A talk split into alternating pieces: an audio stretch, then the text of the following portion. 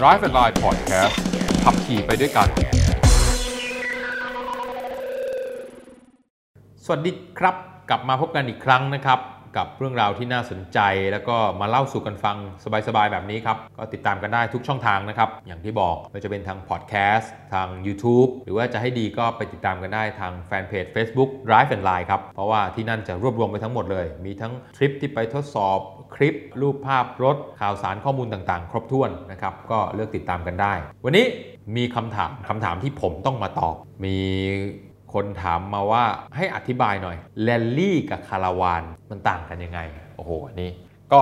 อธิบายด้วยแบบด้วยแบบคนที่ทำงานแล้วก็อยู่กับแรลลี่อยู่กับคาราวานมาตั้งแต่เด็กใช้คำนี้ก็ว่าได้นะ ผมเริ่มเขียนหนังสือเป็นเนี่ยคุณพ่อผมก็จับผมไปเป็นกรรมการแรลลี่ละขอแค่คุณเขียนตัวเลขให้ชัด เขียนให้ชัด เขียนชื่อได้เข้าใจตัวเลขพอแล้วแรลลี่เนี่ยมันเป็นต้องบอกว่า 2 ประเภท คือมันจะมีแรลลี่ประเภทท่องเที่ยวนะครับเขาเรียกแรลลี่ท่องเที่ยวมือมือสมัครเล่นเอางี้ดีกว่าแรลลี่มือสมัครเล่นกับแรลลี่มืออาชีพ เอาแรลลี่มืออาชีพก่อนแรลลี่มืออาชีพก็คือพวกแข่งขันแรลลี่โลก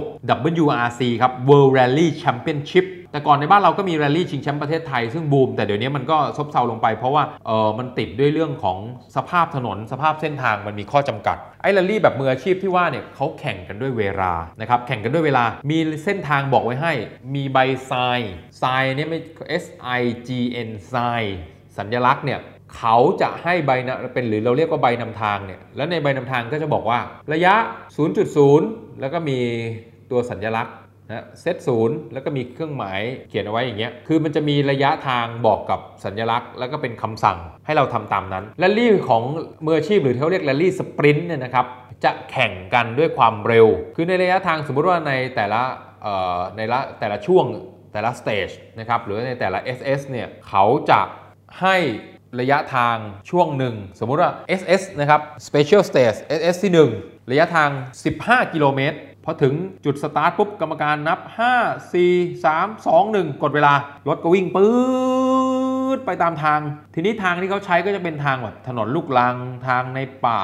ทางในเขาอะไรอย่างเงี้ยนะ ให้เหมาะกับประเภทของรถ แล้วก็คนขับกับผู้นำทางก็ต้องพารถไปให้ถึงจุดหมาย พอไปถึงจุดหมายปลายทางเนี่ยเขาจะมีตุด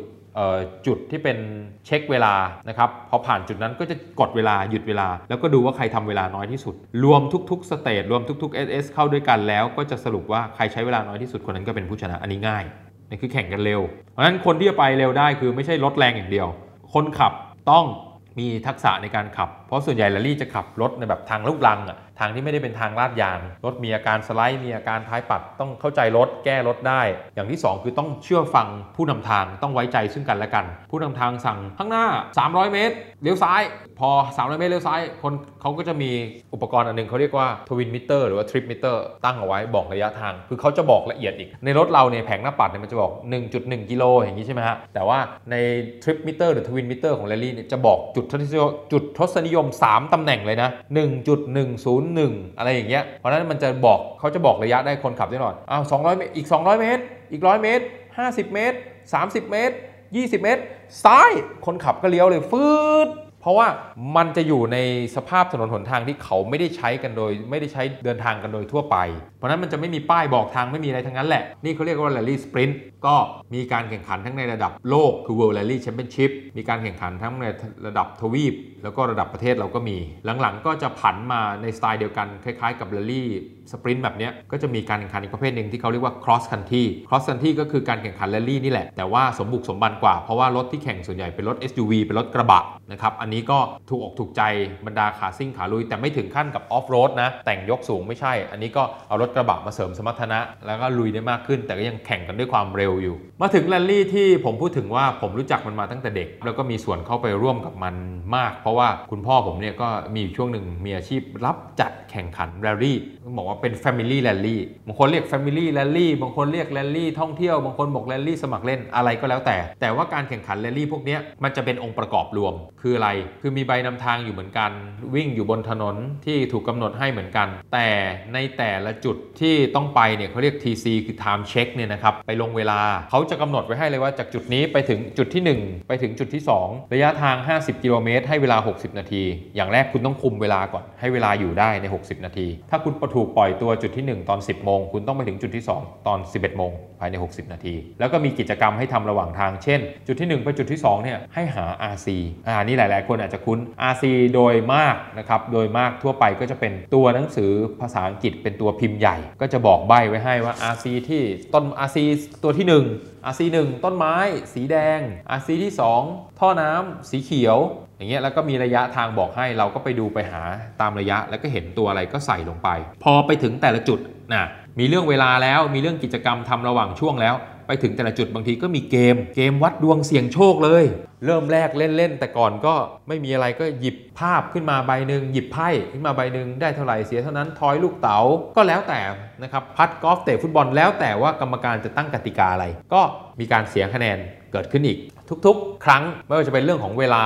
หา RC หาเรียงภาพนะครับตอบคำถามรวมไปถึงเล่นเกมในแต่ละจุดเนี่ยก็จะมีการถูกหักคะแนนนะครับถูกหักคะแนน คุณไปช้าคุณก็ถูกตัดหักคะแนน คุณเล่นเกมคุณก็ถูกหักคะแนน คุณตอบคำถามผิดคุณก็ถูกหักคะแนน คุณหาซีไม่ได้คุณก็ถูกหักคะแนน สุดท้ายปลายทางแล้วเนี่ยคนที่ถูกหักคะแนนน้อยที่สุดจะเป็นผู้ชนะนะ อันนี้ก็เป็นภาพให้เห็นว่าแรลลี่ แล้วเวลาแจกรางวัลของแรลลี่ก็จะมีรางวัลประเภทเอ่อลำดับที่ 1 2 3 ชนะเลิศรองชนะเลิศอันดับหนึ่งรองชนะเลิศอันดับสองรางวัลที่มักจะต้องมีอยู่เสมอก็คือรางวัลบูบี้บูบี้ก็คือรางวัลรองบวย อันนี้ยากนะ เพราะคุณไม่รู้หรอกว่าคนถ้าทำคะแนนให้เสียมากที่สุดมันแข่งกันได้ แต่ทำให้ตัวเองเป็นตำแหน่งรองบวยเนี่ยมันมันคาดเดายากนะครับคาราวาน คาราวานก็เป็นการเดินทางรูปแบบท่องเที่ยวในแบบขบวนคาราวานเนี่ยคือไปกันเป็นกลุ่มนะครับขับรถตามกันไปเรียงลำดับกันไป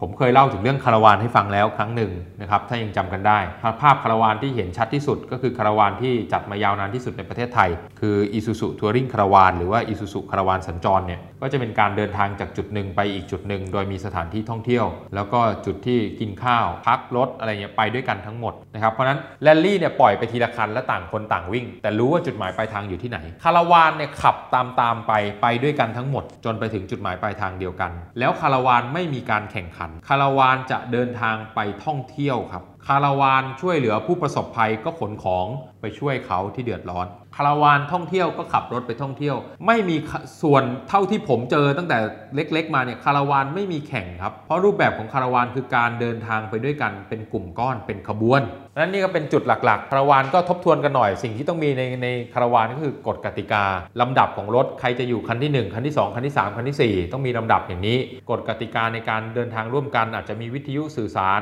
อย่าแตกแถวไม่แซงกันคันหน้า ต้องเห็นเราต้องเห็นท้ายคันหน้ามองไปกระจกมองหลัง ต้องเห็นหน้าคันหลังแบบเนี้ยเดินทางไปด้วยกันตลอดตลอด เพราะนั้นถ้าถามว่าทั้งแรลลี่และคาราวานเนี่ยคือถ้าถ้าไม่ยุ่งยากไม่วุ่นวายแต่อยากมีกิจกรรมร่วมกัน แล้วก็เอ่อยากให้มีการแข่งขันต้องแรลลี่ แต่ถ้าบอกว่าไม่อยากมีการแข่งขัน เน้นท่องเที่ยวชิลๆต้องไปคาราวาน แค่นี้เองนะเอาว่าเอาง่ายหลักง่ายๆ ถ้าอยากแข่งขันไปแรลลี่ครับถ้าอยากชิลๆไปคาราวาน แต่ทั้งแรลลี่แบบท่องเที่ยวนะ กับคาราวานเนี่ยผมถือว่าก็เป็นกิจกรรมที่ดีสำหรับครอบครัว เพราะว่าอะไรเพราะว่าทุกคนก็จะได้อยู่ในรถช่วยกันมีกิจกรรมร่วมกัน มีโอกาสได้พูดคุยสังสรรค์กันเหมือนเดินทางไปในในเส้นทางเดียวกัน โดยที่มีคนจัดเตรียมเรื่องของเส้นทางอะไรต่างๆ ให้ เราก็เพียงแต่ไปร่วมงานเท่านั้นเองแรลลี่ก็ เหมาะกับฝึกความอดทนครับ คนขับต้องฟังคนนำทาง ผู้ช่วยผู้โดยสารด้านหลังต้องช่วยกันลงไปวิ่งหา RC ต้องช่วยกันทำกิจกรรม ก็สนุกสนานไปคนละรูปแบบครับ ติดตาม Drive and Line Podcast ได้ทุกวันอังคารและวันศุกร์ทุกแอปที่ฟัง podcast YouTube และ Facebook